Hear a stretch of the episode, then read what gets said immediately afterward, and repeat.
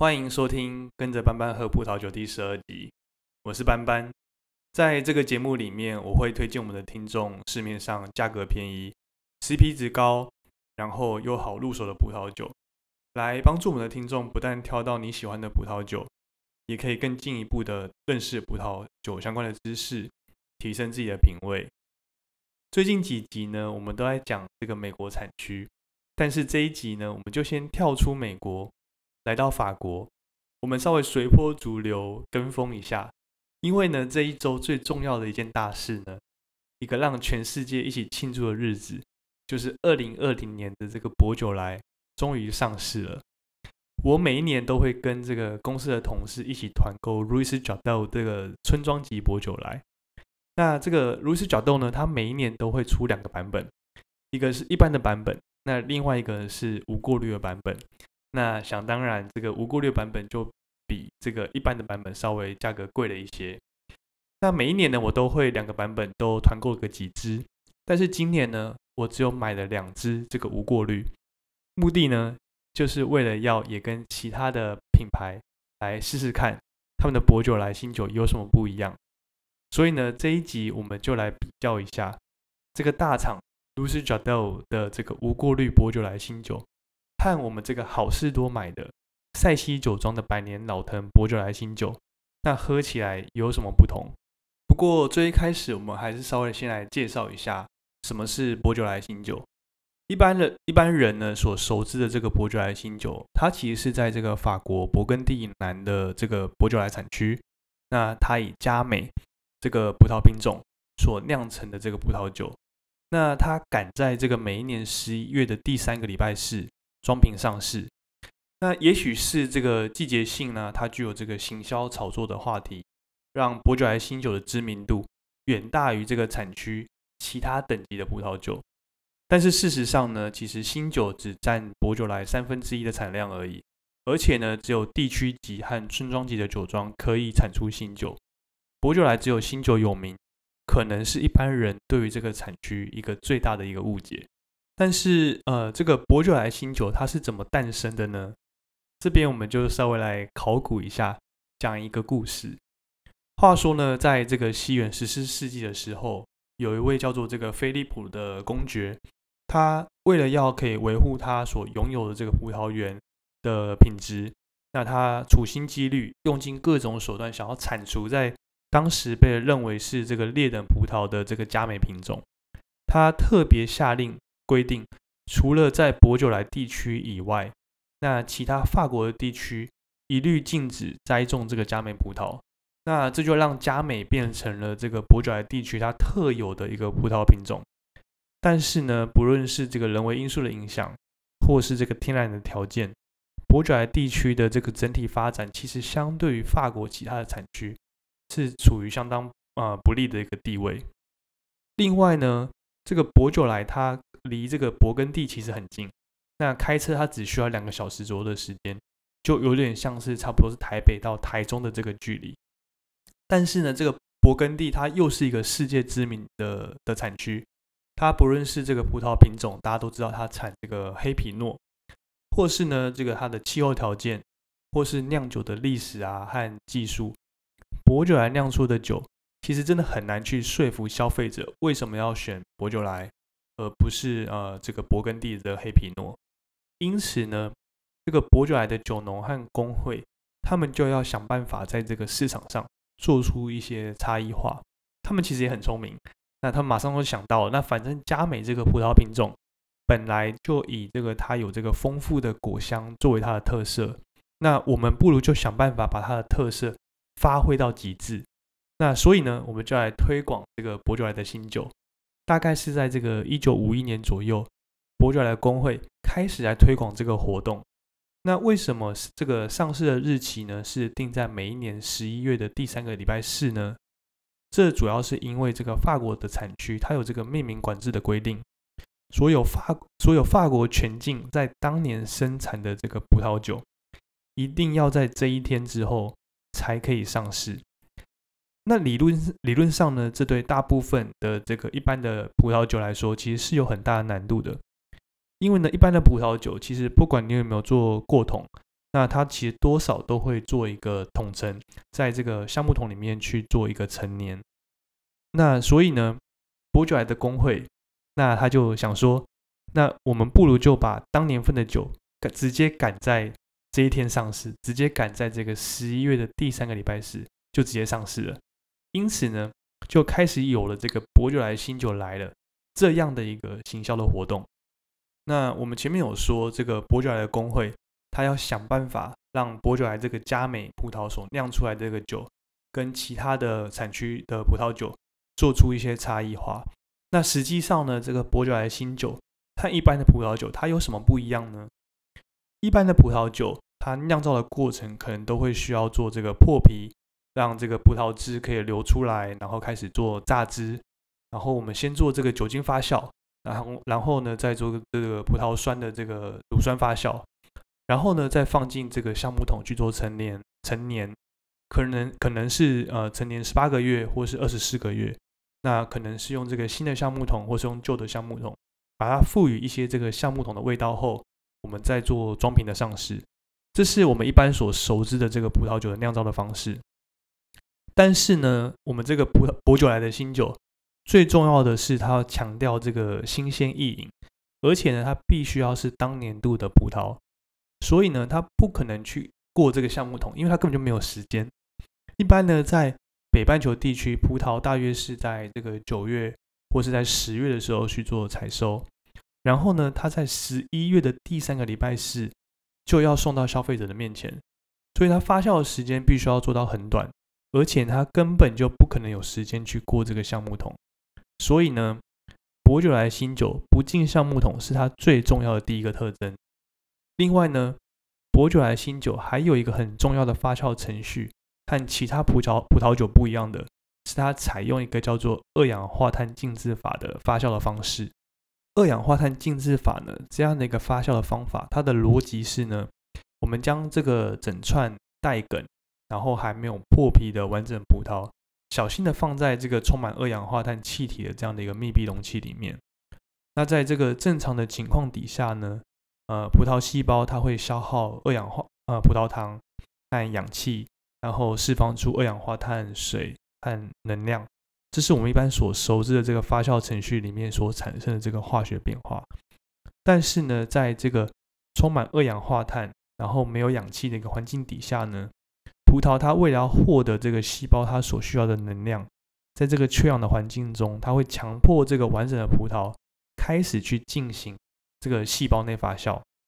这样呢就会将这个葡萄糖。直接的转化成酒精、二氧化碳、能量，还有这个许多其他这种芳香的物质。那在这个过程中呢，完全不需要这个酵母的参与。那这就是我们所说的这个果内发酵。有人会说，这样的果内发酵，它会让这个葡萄酒的果香更加的明显、更加的浓郁，一些这个樱桃、草莓的味道也会更为明显、更为突出，酿出来的单宁呢也会比较柔顺一点。但是呢，这样的做法它有一个缺点，就是国内发酵它可以增加的酒精浓度大约也就两个 percent 左右，所以呢，它不太可能可以做出这个十一到十二 percent 的这样的一个一般的葡萄酒的这样的一个酒精浓度。所以呢，在实际上我们一般的做法会是，我们把这个整串的葡萄采下来之后呢，放在这个篮子里面，那篮子下面的葡萄它会被上面的葡萄压住，压到破皮。然后呢，就会开始产生这个破皮发酵，在这个篮子上面呢的葡萄，我们还是让它做这个果内发酵。最后呢，我们再把它这个发酵完成之后的葡萄酒，把它两个混在一起。根据这个温度的不同，那静置的过程中可能会持续一到三周左右。那葡萄在这个环境中发酵之后，它会自然的破裂，那也就可以进行这个传统的这个发酵程序了。那这个二氧化碳浸渍法的葡萄酒呢，它有一个很重要的特征，就是呢，它会给人一种这个草莓啊，或是这个糖果类的味道，它会非常非常的明显。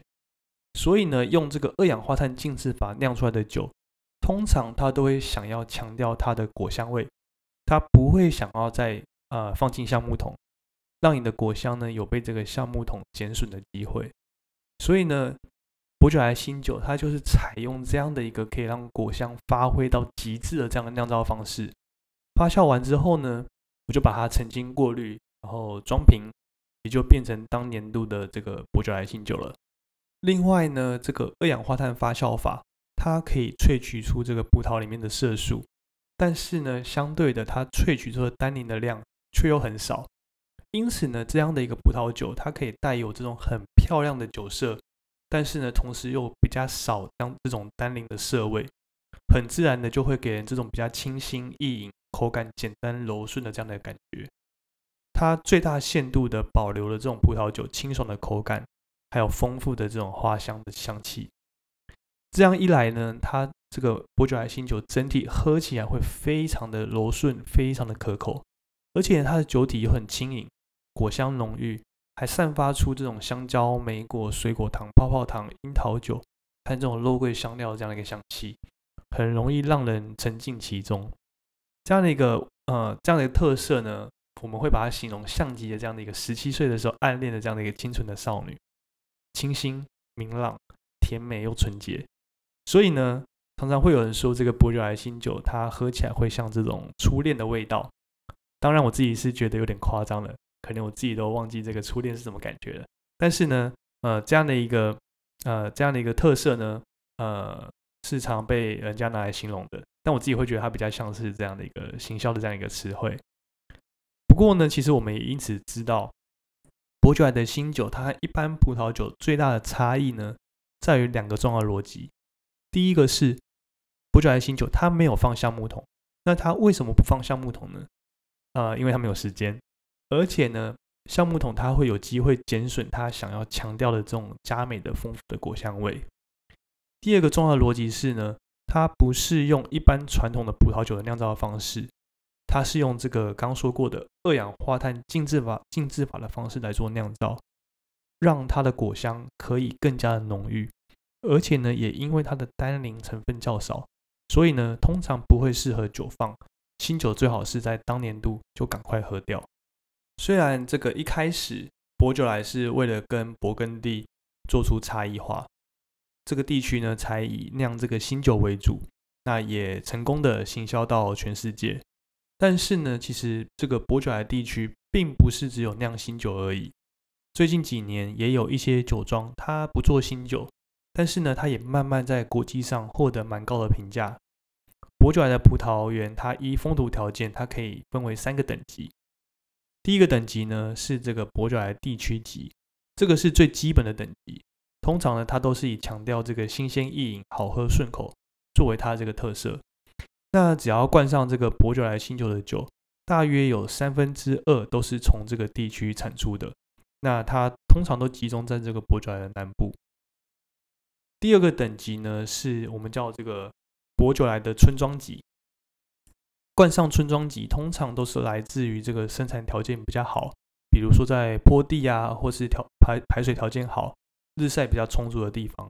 那它对这个生产葡萄酒，它也有一些比较严格的规定，生产出来的葡萄酒也会相对比较浓郁一点。伯爵来的新酒呢，大约有三分之一的酒是从这个村庄级这个产出的，这也代表说呢，有一些葡萄酒它其实会酿酿成一般的红酒。在这个伯爵莱呢，村庄级总共有三十九间酒庄，但是酒标上通常都不会看到这个酒庄的名字。最后呢，最高的等级是这个伯爵莱的特级村庄，在伯爵莱地区呢，有十间酒庄被认为是这个最优秀的特级村庄。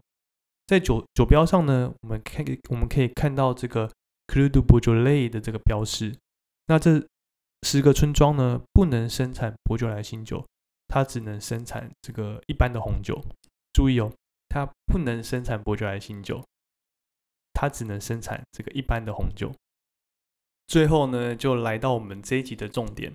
这个好事多卖的这个塞西酒庄百年老藤伯爵莱新酒对决我们这个大厂路易斯角豆村庄级的伯爵莱无过滤版本，这两支酒喝起来啊有什么不一样，或者它的特色有什么不同？一开始呢，我们现在试试看这个好事多卖的这一支塞西酒庄百年老藤伯爵莱新酒好了，它的酒色呢？是呈现这个很清澈的这种红宝石的这种色泽，它闻起来呢，它以红色莓果为主的香气，其实非常非常的奔放。那还带有一些这种少许香料啊、泡泡糖的香气，它则会稍微弱了一点。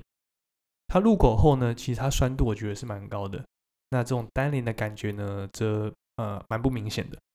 这其实也是前面说的这种二氧化碳浸渍法的特色。比较让我惊讶的是呢，它的这个酒精浓度居然有十四点五 percent，但是在喝起来的时候呢，其实是非常舒服、非常呃易饮的。它是一支很典型的这种伯爵来的新酒。那该有的特色呢，它也都做得不错。好事多呃，它现在是卖这个四百二十九元，在 Vivino 上呢是三点七颗星。再来呢，这个 Louis Jardel 这一支，其实它是一支村庄级的呃。的葡萄酒，所以呢，它比起刚刚一般的伯爵来新酒，有它提高了一个档次。可能呢是它的这个葡萄园的风土环境比较好一点，或是呢它在这个产区它的日照稍微充足了一些，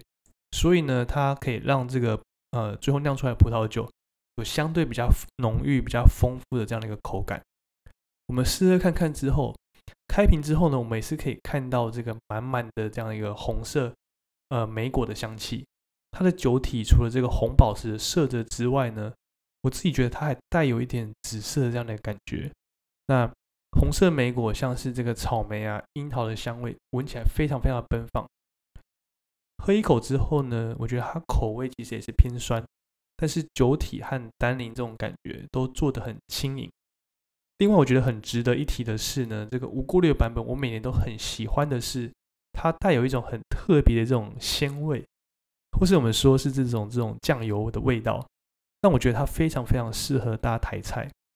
我每一年开这个 Louis j a d e l 的无过滤，我都是很期待喝到这个在一般一般地区级比较难喝到的这样一个这样的一个口感。那我是跟同事一起团购的，那一支是八百三十元，酒上是这个法兰斯，那 Vivino 上我查了一下，也是这个三点七颗星。如果你问我说这两支啊，这两支酒，这两支伯爵莱新酒，我比较推荐哪一支呢？我自己是觉得两支都应该要喝喝看。这个好事多的这个塞西酒庄的这一支，那我们可以喝到这种很典型的这种伯爵莱新酒的口味，它很新鲜易饮，就是好喝顺口，你也不不太需要想太多。那但是呢如果是 j a d e l 这个无过滤版本的这支，我觉得它是一个进阶版，它不但口味稍微浓郁了一点。那它也多了一些它很特别的这种鲜味啊，酱油味的这种感觉。我记得我去年是跟同事去吃中式料理的时候带去开瓶的，那根本就喝不够，因为一杯接一杯，三两下就咻咻咻的喝完了。那不过呢，当然它的价格其实也稍微高了一点，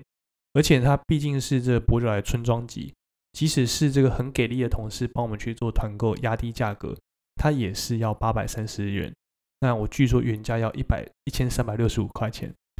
所以呢，如果你是这个刚开始喝酒的新手，或是你想要喝个气氛，跟风喝一下，大家都说这个薄酒来新酒来的是很重要的一个活动，你想要稍微跟着潮流也开瓶一下，那我会我可能会推荐这个好事多这个塞西酒庄的那一支，那其实就蛮不错了。但是呢，如果你想要来一点不一样的，不想要每年都喝一样的这种薄酒来新酒，那你想要喝点不一样，喝点进阶款的，那我觉得可以试试看 Louis Jardel 的这一支。那当然，呃，价格也就会稍微高一点就是了。最后呢，稍微聊一下这个跟葡萄酒没有关系的话题。其实我一直都觉得这个伯爵莱故事还蛮有趣的。先不论最后是有多少人做这个加油添醋上去的，我觉得它给了我们一些蛮有趣的启示，尤其是对这个产品啊和商业策略有兴趣的人。第一个呢是，呃，我觉得它值得我们学习的是，它透过这个商品的这个市场区隔化，来做出这个很成功的这样的一个行销的活动。伯爵在加美呢，他要怎么和这个邻近的这个勃艮第的黑皮诺啊、波多的混酿混酿啊，还有这个法国其他的产区一较高下呢？不要说这个把酒卖到其他的国家，就算是在这个法国的境内，每一个产区都有这个悠久的酿酒的历史。和很鲜明的这个特色，那博酒来呢？他要怎么样和他们竞争？要怎么样做出自己的的特色、自己独特的地方？那当地的工会啊和酒农，他们得到他们的答案是把这个佳美果香丰富的特色呢，我就把它发挥到极致。然后呢，我做一些别人没有的事情，我抢在当年度的葡萄酒可以开始发售的那一天呢，我就上市，让消费者可以在那一天就喝到当年度的酒。所以呢，当一般当年份的葡萄酒都还在这个葡萄酒桶里面做陈酿的时候呢，它就已经抢先到了这个消费者的餐桌，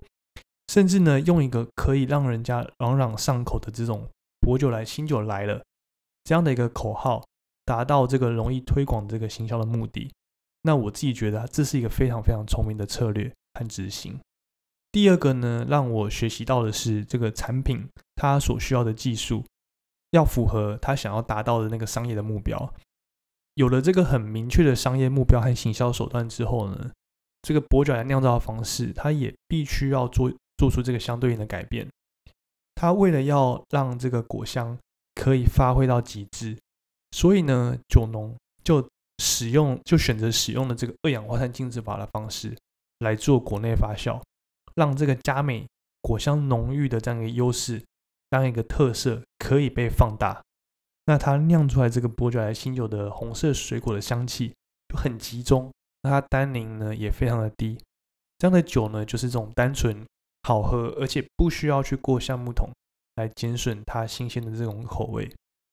所以这个技术上的选择呢，也就造就了这个博酒来新酒在产品上面的这样的一个成功。第三个我觉得有趣的呢，是这个企业或产品的这样的一个创新的包袱。这个博酒来新酒的成功呢，其实我觉得反而让一般人认为这个博酒来只有产这种适合呃马上饮用啊，价格相对又很便宜的这种新酒。但是其实呃不知道，现在薄酒来也都有产不输给勃艮第的，用这种一般方式来酿造的葡萄酒，他们的品质很好，也很适合成年。但价格呢，其实远低于这个勃艮第类似品质的黑皮诺。我自己觉得，就这就好像这种企业里面的这样一个创新的包袱，一个产品的成功，其实反而会让未来的产品相对比较难以被市场上所发现。